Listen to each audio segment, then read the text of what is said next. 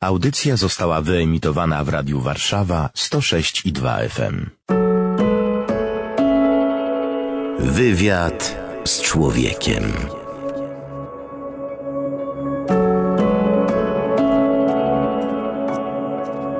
Dwunastego maja kilku maturzystów szło przez plac zamkowy w Warszawie. Jeden z nich został zatrzymany, legitymowany, nie chciał się dać wylegitymować, więc został poproszony do radiowozu, a następnie odwieziony na przesłuchanie. Po dwóch dniach zmarł. Państwo znają tą historię. To historia Grzegorza Przemyka. Natomiast miałem szczęście poznać pana Michała Wysockiego, który był kierowcą karetki pogotowia wiozącej Grzegorza Przemyka na ostry dyżur na pogotowie. 12 maja 1983 roku otrzymaliśmy wezwanie od dyspozytora y, psychiczny w komendzie przy ulicy Jezuickiej. Od dyspozytora, bo pan wtedy jeździł karetką pogotowia. Tak, jeździłem karetką pogotowia y, na ulicy Chorzej. Ja i sanitariusz. Pojechaliśmy bardzo szybko na sygnałach, także byliśmy tam w parę minut, bo mieliśmy takie przypadki, kiedy wzywano nas do komend, i tam zatrzymany udawał po to, żeby wyrwało go pogotowie. Gdyśmy dojeżdżali już do komendy, to wychodziło z komendy kilkunastu zamowców. Patrzyli się na nas i spuszczali głowy, jakby się czegoś wstydzili. No dziwne to było, bardzo dziwne. Wchodzimy do dyżurki. Pielęgniarz mówi mocnym głosem, dzień dobry. Za biurkiem siedzi sierżant udaje, że nas nie widzi. Nie odpowiedział dzień dobry. Więc była nas drugi funkcjonariusz, wchodzimy za taką kratę, drugie jest pomieszczenie koło dyżurki. W dyżurce krzyczy na y, milicjanta brunecik, szczupły, krzyczy, wyzywa go, no strasznie na niego krzyczy. Ja się patrzę, mówię, myśleliśmy, że żeśmy do niego przyjechali, że on jest psychicznie chorych. Pielęgniarz mówi mocnym głosem, czy może mi ktoś powiedzieć, co tu się dzieje? I wtedy przyszedł właśnie ten sierżant z dyżurki i powiedział, że my przyjechaliśmy nie do tego, co tak krzyczy, tylko do tego, który siedzi spokojnie na krześle. I jak się później okazało, to był właśnie Grzegorz Przemyk. Skulony, ręce miał w okolicach brzucha i tak się kiwał do przodu.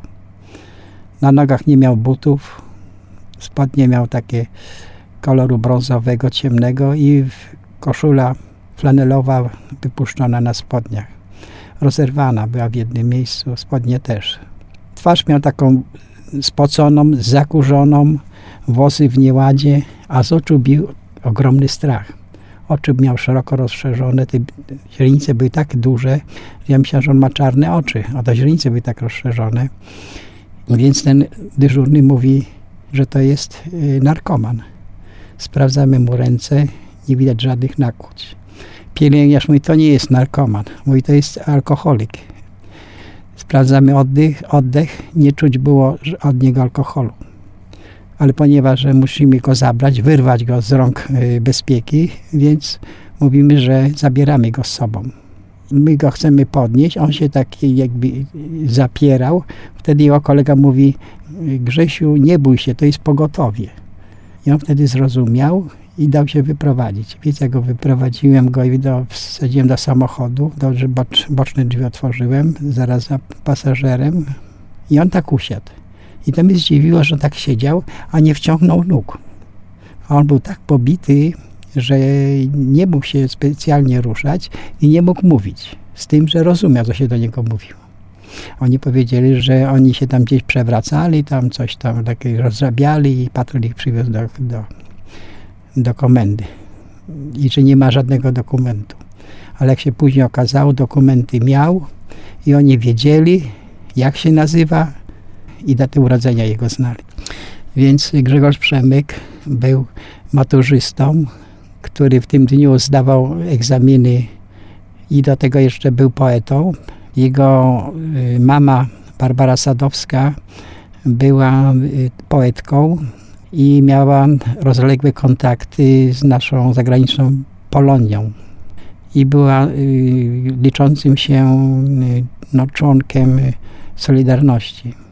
Prowadziła komitet pomocy uwięzionym, który mieści się w Warszawie przy ulicy Piwnej w klasztorze sióstr Franciszkanek. 3 maja grupa mężczyzn, jak się później okazało, to była grupa specjalna, napadli na klasztor, pracowników pobili, pani Barbarze złamali serdeczny palec u prawej ręki i powiedzieli jej, że następnym razem zabiją jej syna. Także pani Sadowska była inwigilowana przez Służbę Bezpieczeństwa już od 1974 roku. No przeżyła gehennę, bo zdrowie miała wątłe. No i Grzegorz Przemyk miał lat 19, był maturzystą, jak pan powiedział. Nie chciał się dać, tak przynajmniej mówią zapisy, wylegitymować. Łącznie było ich pięciu. No i na placu zamkowym to coś tam się zaczęli tam wygłupiać i kazali pokazać dowód Przemykowi. A Przemyk powiedział, nie mam dowodu i nie muszę go nosić, bo stan wojenny został zawieszony. Wtedy jeden z nich powiedział, że dowód musi nosić, a on powiedział, musi to narusi. I od tego się zaczęło. To są słowa jego kolegi, który razem z nim był, który poszedł później dobrowolnie, do, wsiadł do tej nyski, do radiowozu. Przemyk nie chciał wejść, to uderzyli go pałką. O tej całej historii wielkiej oczywiście pan nie miał pojęcia, pan po prostu przyjechał po, wezwany po człowieka, który miał zostać tak. odwieziony. Tak. Co się dzieje dalej? Jedziemy karetką i pielęgniarz mówi, człowieku nie świruj, powiedz gdzie ciebie zawieść. I on się nie odzywa. Upojony nie jest, ponieważ się nie odzywa, więc jedziemy w kierunku Chorzej. Kiedy już jesteśmy blisko Chorzej, wtedy Przemyk mówi na Chorzej ja byłem. Tak jakby no, nie, nie mógł wymówić tych słów. Ten Przemyk się przestraszył, zaczął machać rok, e, rękoma, krzyczeć, bo chyba myślał, że, że będą go bili czy tego. Sanitariusz złapał go za jedną rękę, ja za drugą. Po chwili jego agresja zelżała. No i wolniutko żeśmy podprowadzili już, bo to było przed całym wejściem. Pod schody pogotowia od ulicy Poznańskiej. I wtedy, pogotowie. Tak, i wtedy mówi sanitariusz, mówi, no proszę wysiadać. No więc ja mu z portem te nogi wyjąłem. Nie wiedziałem w ogóle, wtedy nie miałem pojęcia, że on jest aż tak pobity, że nie może się ruszać. Wzięliśmy go pod ramiona i tak żeśmy go prowadzili. Wyszliśmy po schodach, tam parę schodów jest i przed tym już jest winda. A i wtedy sanitariusz puścił go z jednej strony i poszedł nacisnąć, no do parę kroków zrobił, dwa kroki, żeby nacisnąć guzik. I on w tym czasie leci mi głową jakby na posadzce, całą. Żeby nie upadł, ja, to ja całą siłę swoją no, natężyłem, żeby go delikatnie jakby tak się osunął. No i przyjeżdża winda i wprowadzamy go do windy. Pierwsze piętro, winda staje. Siedziało kilku pacjentów. Położyliśmy go na dywanie. Poszedł pielęgniarz szukać lekarza. Ja z nim zostałem. I wtedy z jego kieszeni wysunął się dowód osobisty. Milicjanci mówi, że on nie ma przy sobie żadnych dokumentów, nie ma dowodu, a tu miał dowód. I za chwilę przychodzi lekarz i mówi, co, nieprzytomnego żeście przywieźli? A ja mówię, nie, mówię, przed chwilą otworzył oczy. Wynosimy go do gabinetu lekarza. No i za chwilę mamy następny wyjazd. Już nie pamiętam do kogo.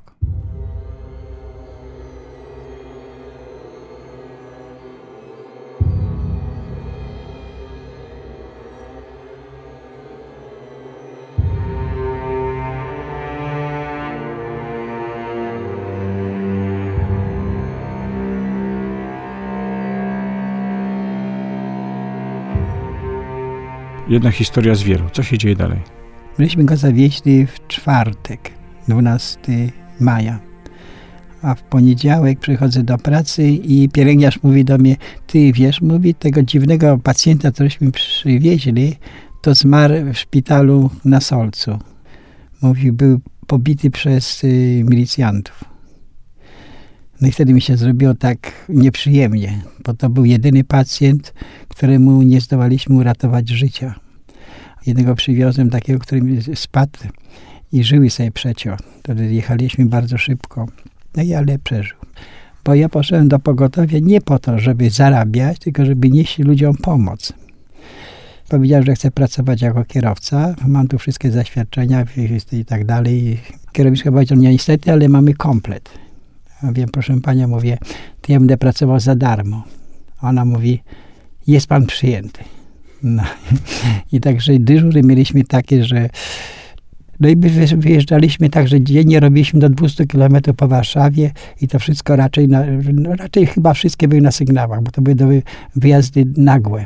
Leży, pobity, no żeśmy wyjeżdżali do zawałów. A dlaczego pan w ogóle poszedł do pracy jako kierowca? Chciałem nieść ludziom pomoc. Ale skąd to się wzięło? Bo to był taki moment na pewno, kiedy pan tak postanowił, tak, prawda? bo przyjechał wtedy nasz papież do Polski, to był 79 rok.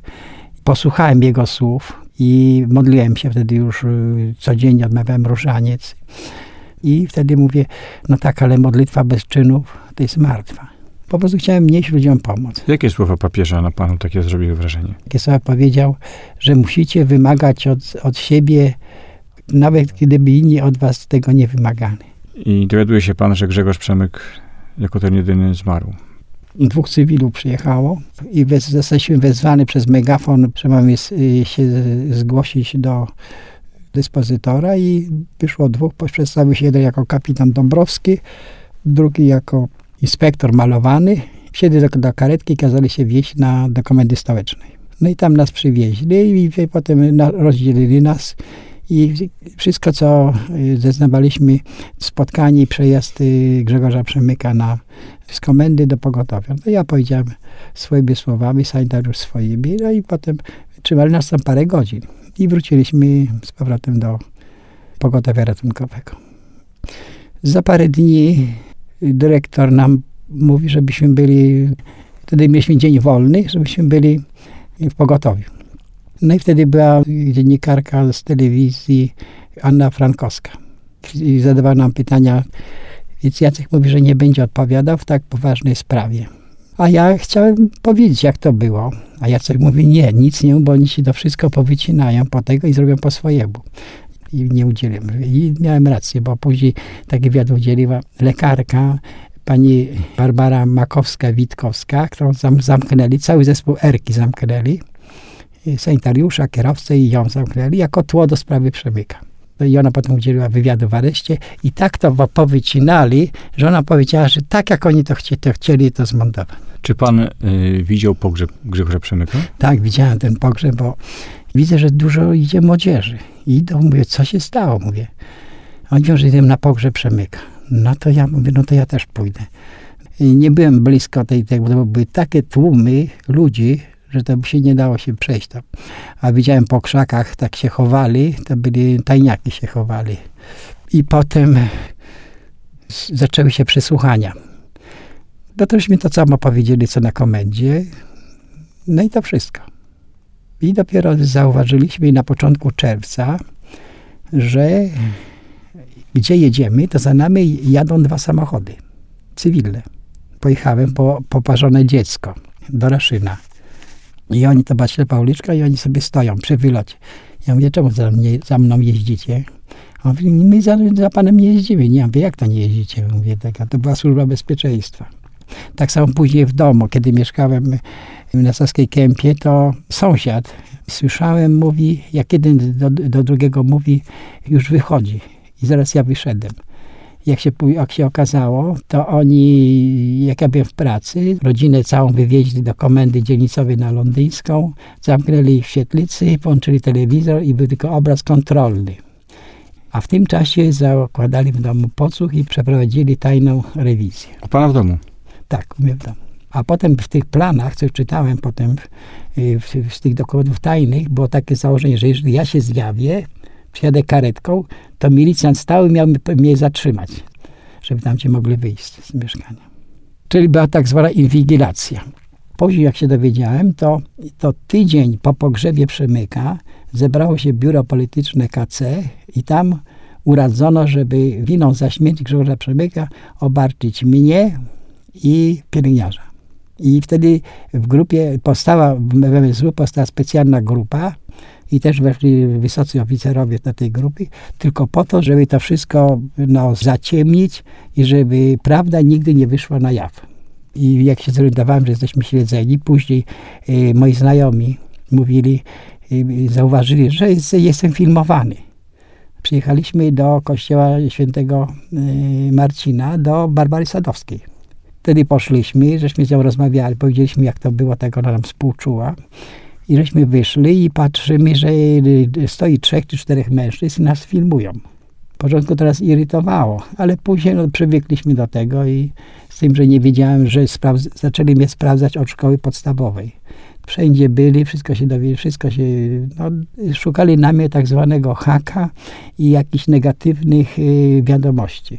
A co wy wtedy myśleliście, bo przecież panowie dalej jeździliście razem i wiedzieliście, że cały czas ktoś za wami jeździ, domyślaliście się powodów, mm. czy o co chodzi, czemu, czemu tak jest? No więc ta, ja się, ja bardzo byłam przerażona tym wszystkim moja mama.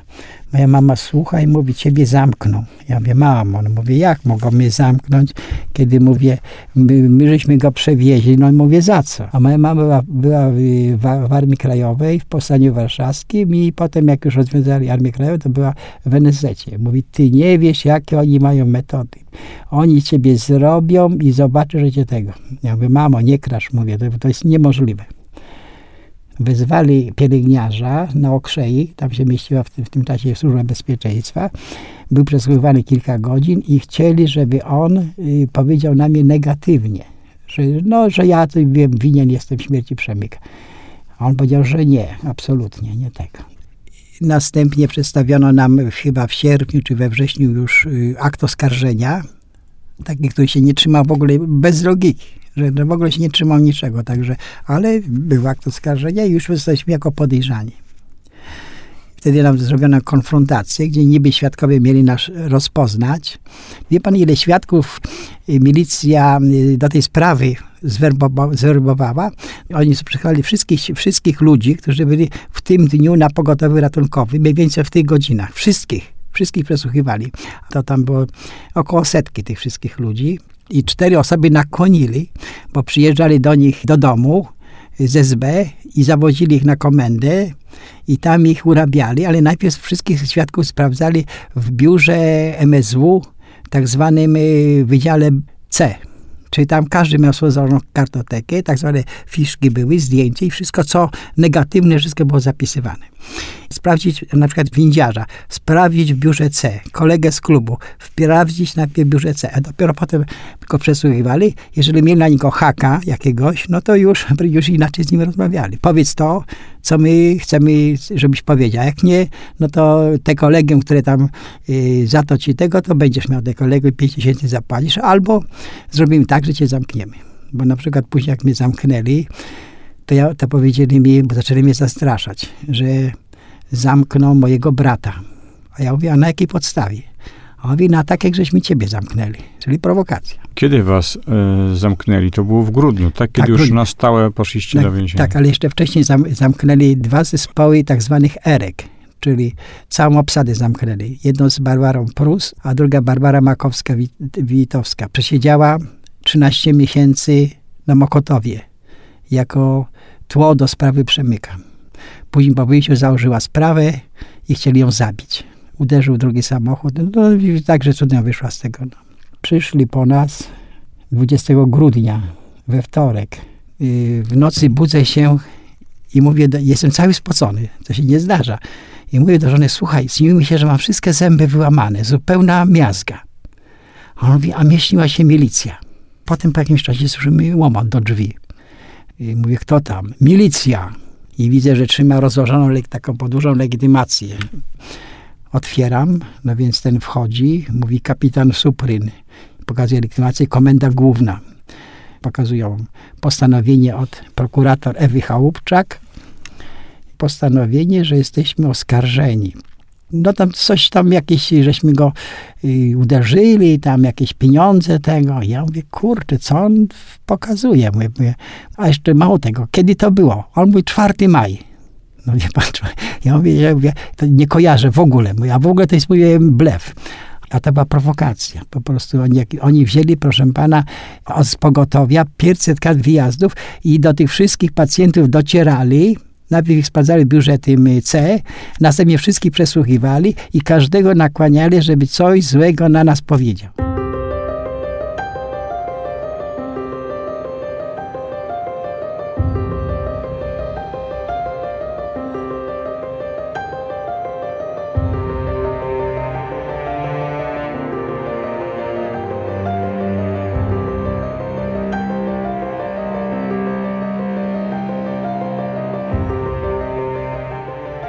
To już się No. robią tysiące osób, które Mm. są wplątane w jakąś po prostu No tak, zwykłą sprawę. diabelską machinę, żeby No. przeskrzynić człowieka. No i wie pan, nikt nie powiedział, bo ja potem to czytałem, nikt nie powiedział na nas złego słowa, nic. Tylko jednego znaleźli, ale zaszantażowali go, wie pan, bo później się dowiedziałem, później co, jak i tak dalej.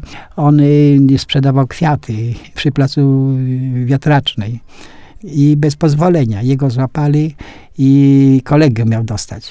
Był pijany i miał rozbitą głowę i żeśmy go wieźli do szpitala Grochowskiego, a on nie chciał jechać, tylko chciał dalej pić. No więc żeśmy go y, położyli na noszach i on potem wstaje z tych noszy i mówi, że nie, żebyśmy go wysadzili, bo on nie chce wyjść i dalej pić. Ale ja go zawiozłem na ten, na, do szpitala Grochowskiego.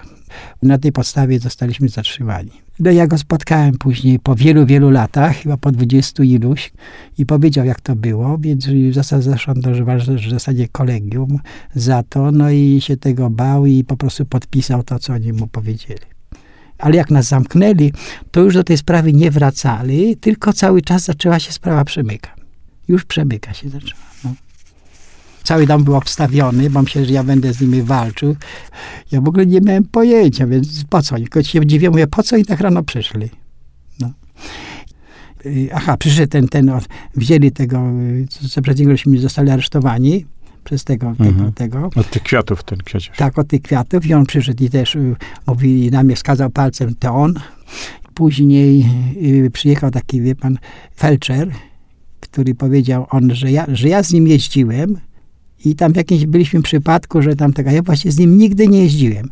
I powiem do niego, mówię, jak, co oni, co oni mówi, jak cię oni mówi skłonili do tego, że może mówisz negatywnie na mój temat. A ten zaczął się jąkać, tego kwękać, a później się dowiedziałem y, z tych tajnych współpracownik, TW, tajny współpracownik SB.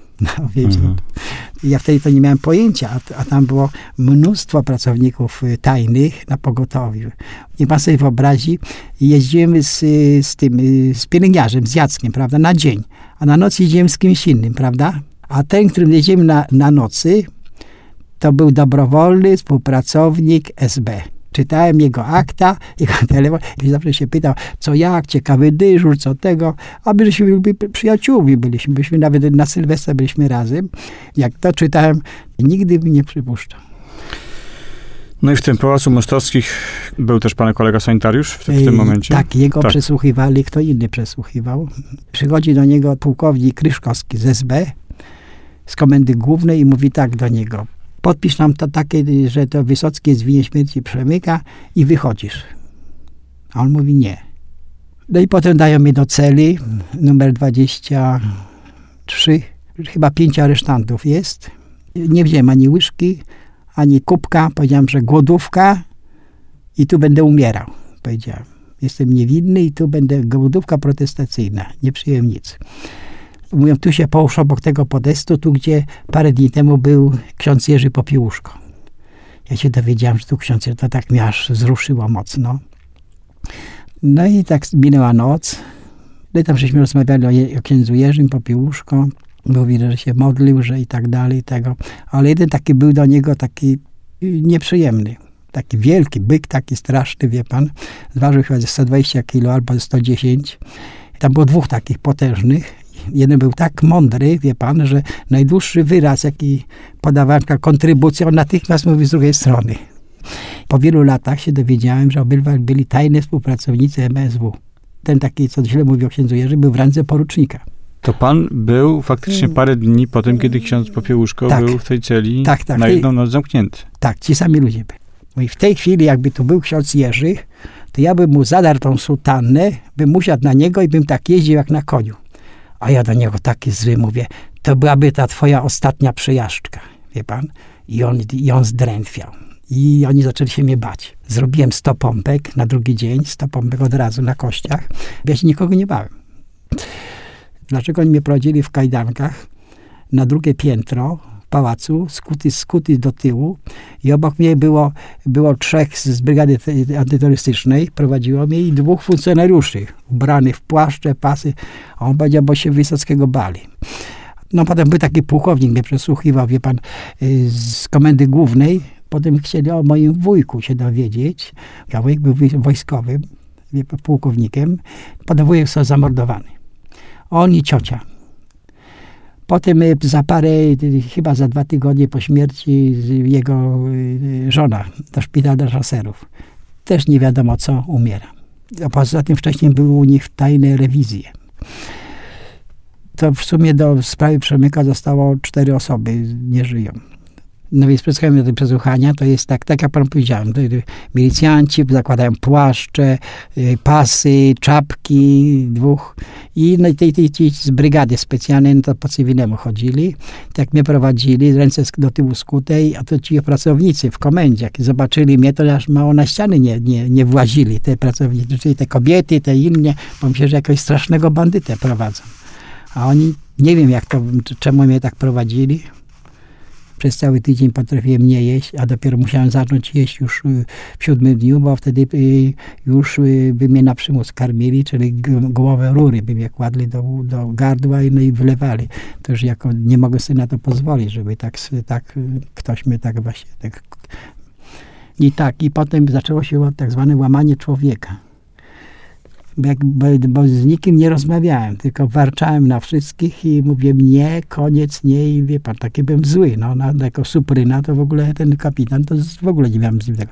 Później ten pułkownik chciał mnie uderzyć, wie pan, zapałem za popielniczkę, no i wpadł od razu z brygady, tutaj byłem piętego, no i, i potem już ten pułkownik do mnie już grzeczny, no wie pan tego, mówi takie, dostałem polecenie, gdzieś tam zadzwonił, telefon otrzymał, mówi, tak jest towarzyszu generale, tak jest. No i wszystko potem na kartę. Mówi, muszę to z tego, bo takie dostałem polecenie. No i tak, wie pan, tak tego.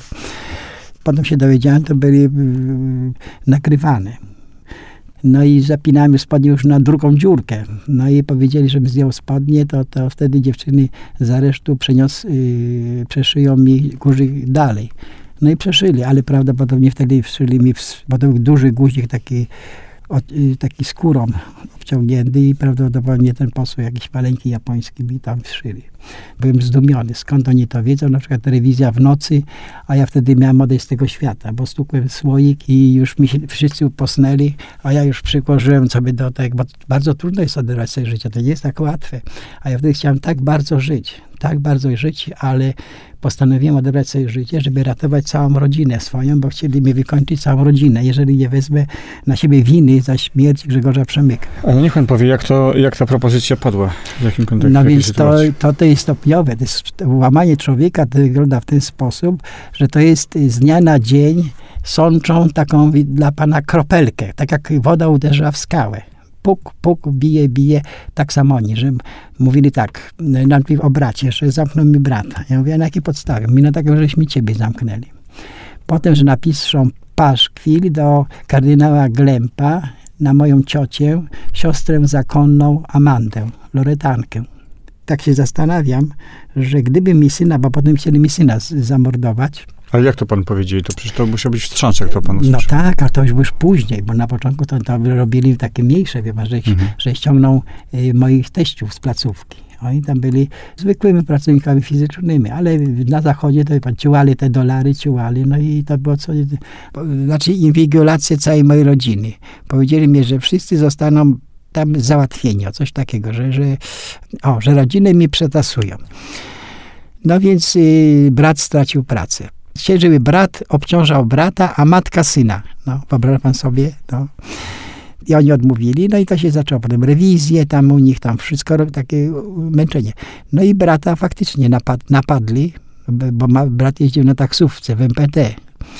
No i wsiadł do niego jakiś i go tam y, no, uderzył go, ale że brak tam, wcześniej trenował boks na Legii, więc walnął go w szczękę i zawiózł go na komendę, na Opaczeską a y, wyszedł jakiś y, oficer do tego i tamten coś pokazał, a on powiedział, dobrze, to jedź, mówi, jedź, jedź, a my tu już go tego, tego.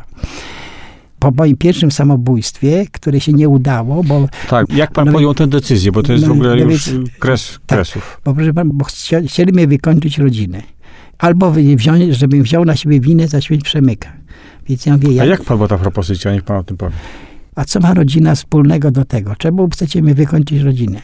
No to powiedzieli, to weź na siebie winę za śmierć Przemyka, a my odstąpimy od rodziny. Mówi, dostaniesz mały wyrok, dwa lata, i będziesz na basenie ratownikiem. A ja mówię, że nie, ja nie będę się obciążał nie swoimi grzechami. Bo ja mówię, ja przyjdę do pogodowy, żeby ratować ludziom życie. Ale oni, wie pan, to, to z dnia na dzień, bo takie, takie, taka kropelka ciągle, ciągle mi tam i już... Potem wezwali windziarza, chcieli złamać windziarza. Chcieli go złamać, żeby powiedział, żeśmy go pobili w windzie. I windziarz się nie dał złamać, a ja byłem pełen podziwu dla Tadeusza Zychowicza, to był windziarz. I proszę pana, później się dowiedziałem, jak oni go przesłuchiwali, jak oni go męczyli, żeby on się tego, jakie oni jemu robili męki, to on, proszę pana, był tak wykończony tym przesłuchaniami, bo go przesłuchiwali i na pogotowiu, i, i wieźli go do Pałacu Mostowskich, i tam go całymi dniami i no, nocami go przesłuchiwali. I w niedługim czasie zmarł. Wykończyli go psychicznie.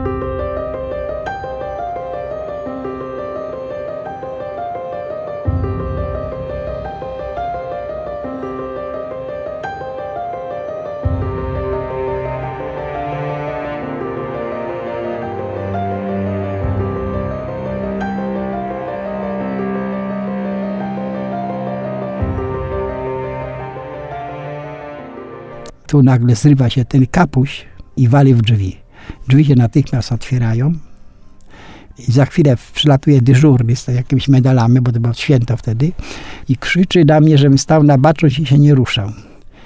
Po chwili wpada y, przesłuchujący oficer, który ten niby mój znajomy, którego znałem wcześniej, który, który był dla mnie jakby przyjaciel, jakby doradzał, wie pan, coś tego, a nie ma nic gorszego jak przyjazny glinarz przylecieli z brygady specjalnej wtedy, przylecieli taki Henio był i on mnie kopnął. Y, wszystkie kobiety z oddziału damskiego przenieśli na męskie, do męskich pustych sal, a mnie jako jedynego i mnie do tej celi dali, a obok spali na materacach z brygady specjalnej i się tylko zmieniali a dwóch ciągle siedziało u mnie w celi i jeden milicjant, który zapisywał każdy mój ruch, każde moje słowo. W sumie przez y, chyba dwa miesiące to zapisali sześć tysięcy ileś to dziennie wychodziło im sto parę tych y, no, zapisów. Co ja robię, co mówię i tak dalej. Maleńka cela, tylko może było leżeć albo usiąść tam na tym podejście i obok mnie Y, dali mi tego jednego z tej celi, co byłem, tylko tego Włodka, nie tego y, kolejarza niby. Ten, co tak, był taki bardzo bystry, co taki najdłuższy wyraz co potrafi od końca być. Jeden miał żyletkę, ten Włodek w obcasie miał żyletkę. Powiedział, że tą żyletkę mi da. Tylko mówi nie teraz. No ale widocznie y, nie dostał takiego rozkazu, bo to był współpracownik, miał żyletkę. Aha, ja się bardzo modliłem. I ten obok mnie miał książeczkę, do nabożeństwa i też się modlił razem ze mną. I nadawał na mnie. Dostawałem tabletki ten nasenne, gdy byłem skołowany, i łzy same z oczu mi leciały. W mowie się zacząłem zacinać. Nerwy tak miałem, wie pan, stargane, tak roz tego, że no, byłem wrak człowieka.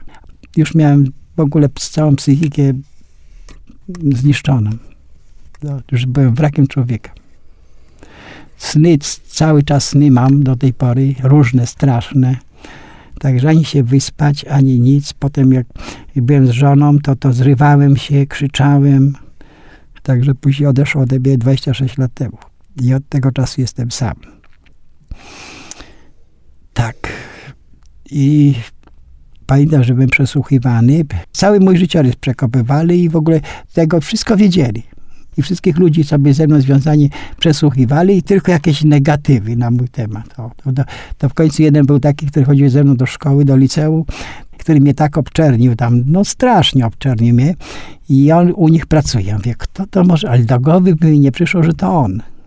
Wiesio Gawor wstąpił do SB, porucznik. Także oni tak mi te dokładali, jak tylko mogli. Także przyjaciele i wszyscy to no jeden to za pieniądze, to ten, ten, ten, ten drugi pielęgniarz dostawał pieniądze.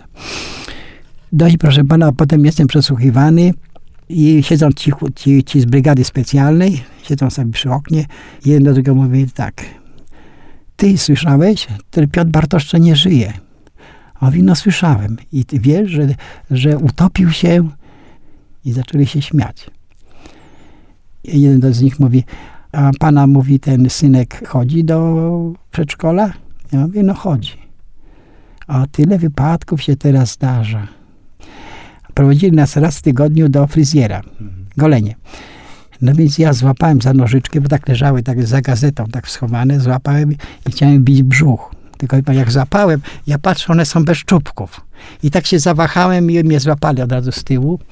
Aha, i wymusili na mnie, ale to było to i takie wymuszenie, że ja końcu zgodziłem się, że wezmę na siebie winę za śmierć Przemyka, a oni odstąpią od rodziny całkowicie, to już dawali, dawali słowo. Powiedziałem, że ja, że ja wezmę, ale ja mówię, nie, z taką hańbą nie będę żył. Mówię, oni dobrze, mówi, to my ci jeszcze ci pomożemy zejść z tego świata. Ja mówię, to bomba. No i, a i wtedy, jak powiedziałem, że biorę, wezwali prokuratora, który mnie wcześniej przesłuchiwał yy, w pogotowiu. Przyjechał, zły był straszny.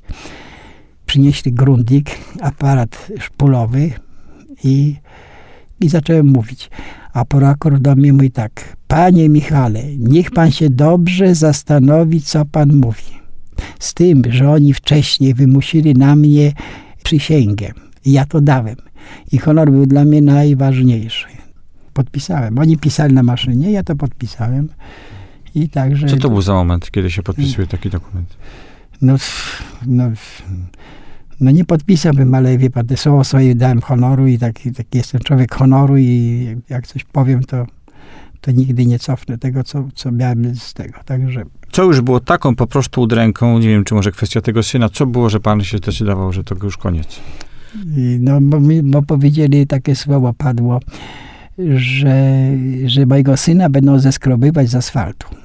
Syn dla mnie był wtedy, no bardzo go kochałem, bo to był niesamowity syn. Był tak mądry, dwóch lat jeszcze nie miał. Miał niesamowitą pamięć. To on wykręcał numer i podawał nam słuchawkę. A później, jak już wyszedłem z więzienia i przyjeżdżamy koło Pałacu Mostowskiego, o patrzmy, tu są to milicja, tutaj wiesz, tego. On na cały trawę, że tata, podpalić ich, podpalić. Ile miał lat, kiedy panu grozili śmiercią syna? No, sześć lat miał wtedy. Mhm. I pan siedział od grudnia do lutego, bo to w lutym było. Siedziałem od grudnia. 29 lutego o 6 rano przyszedł komendant aresztu w eskorcie specjalnej na Mokotowie, cel numer 10 i tam wszedłem i taki był poldek i drugi był, i drugi się nazywał drugi się nazywał o już nie pamiętam, siedział za szpiegostwo drugi. No, obaj donosili. Później czytałem tak, tak, poszedłem tam, no i przyjęli mnie tak tak serdecznie, bo, się, bo przyszedłem i się i, i nie, i łzy mi się zaczęły lać same, no. Bo ja tam wtedy jak byłem, to byłem wrak człowieka. Zacinałem się w mowie i łzy mi się lały. Nie mogłem się powstrzymać z tego, no bo, bo chciałem ten ból dlatego ćwiczyłem. Ciągle ćwiczyłem te pompki i przysiady na jednej nodze. Teraz mamy dwa stawy endoproteza. Mówię, jak nie da rady się, żeby, żeby umarł śmiercią głodową, mówię, no to wykończę się fizycznie. No i świat to paliło się. Tam, tam się paliło cały czas na, na mostowie, w dzień i w noc i to ostre świata, żarła chyba dwusetka, cały czas się paliła. Kocy byłem przykryty, to jak ręce włożyłem pod kocę, to mi zrywano ze mnie koc. I tu, no, czemu zrywano kot, że co? Ręce chciałem mieć na wierzchu, żebym sobie mhm. y, nie zrobił. I to znaleźli my ten tam. Na tym Okotowie przyjechał do mnie prokurator Gąciarz. Nigdy mnie nie przesłuchiwał przyjechał do mnie i powiedział, że, że pielęgniarz mnie strasznie obciąża. A ja mówię, we mnie kamieniem, ja w niego chlebem. I to się ciągnęło i w końcu mnie tak jeszcze podjudzał, żebym się bronił, bo, to, bo i, i, szykują ciebie na pierwszego oskarżonego, a sanitariusz wyjdzie. Później powiedział, że to było, że on tego nie mówił, tylko że oni to pisali, on tylko podpisywał, bo też był wykończony i było mu wszystko jedno. No i nas tak skłócili. Już nie wytrzymałem i też na niego nagadałem, bo ja wtedy, wtedy wie pan, nie kłamałem w ogóle, ale powiedziano mi w, w, na, w Mostowskich, że podejrzany ma prawo y, kłamać i nic mu za to nie ma. Ja się tego złapałem i potem też nakłamałem i później zrobili konfrontację z nami, czy tego. Ja potem jedne przed Gąciarzem odwołałem to wszystko i Gąciarza później z tego zdjęli. Już nie był prokuratorem do tej sprawy, bo przyjechali z, z głównej i z tego powiedzieli, ale żeś Gąciarza załatwił, już chyba mu odbiorą tą sprawę. I wtedy sprawę przejęła Bardonowa i Jackowska, ta, która oskarżała księdza Jerzego. One przejęły tą sprawę i one, chociaż nigdy mi Jackowska nie przesłuchiwała, ani Bardonowa. Czy idąc po kolei, pan jakoś tam obciąża tego sanitariusza, wiedząc, że pan odwoła te, te zeznania? Tak. I co się dzieje później, tak w faktach, żeby, żeby się, bo to jest skomplikowane, żeby zrozumieć. No i później jest konfrontacja. Mhm. I Gąciarz mnie się pyta, prokurator, a czy jak będzie konfrontacja, czy ja to potwierdzę? A ja mówię, że potwierdzę. A to nie, żebym przysiąg, przysiągł na różaniec. No i ja wyciągnąłem różaniec, mam różaniec przy sobie. Wie pan, to już ma 35 lat, bo żona go mi przywiozła z Rzymu, bo była w Rzymie wtedy i mam go przy sobie. Ja wiem różaniec, przysięgłem i się rozpakałem.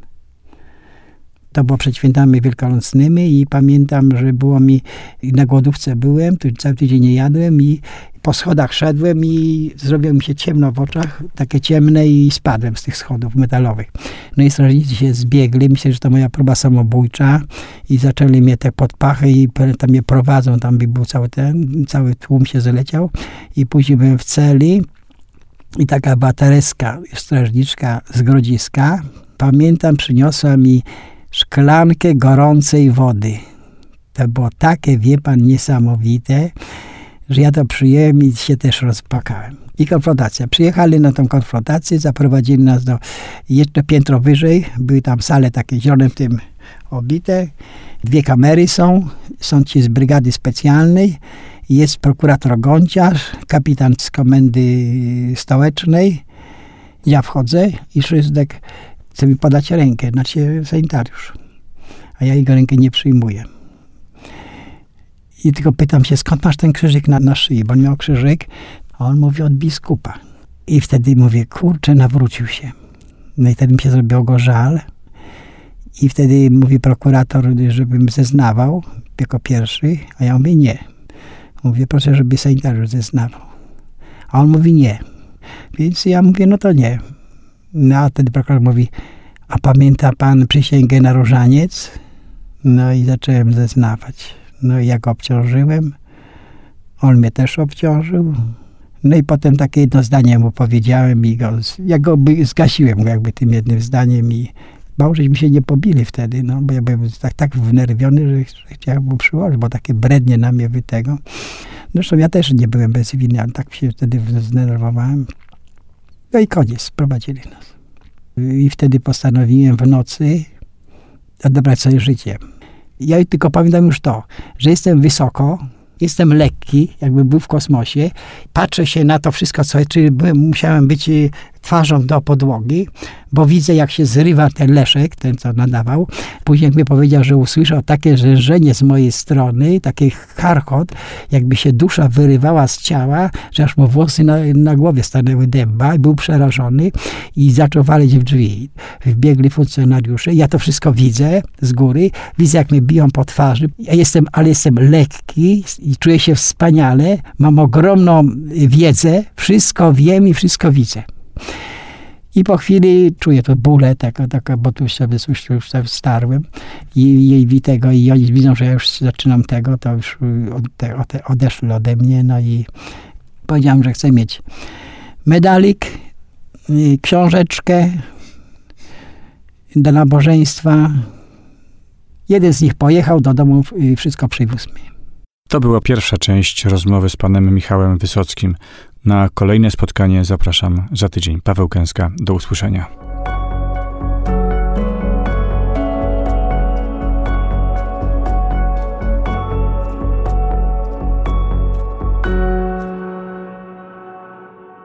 Radio Warszawa nagrywa i udostępnia nieodpłatnie audycje takie jak ta dzięki wsparciu finansowemu słuchaczy i przyjaciół. Wejdź na www.radiowarszawa.com.pl i wpłać darowiznę. Wzmocnij nasze dobre fale. Dziękujemy.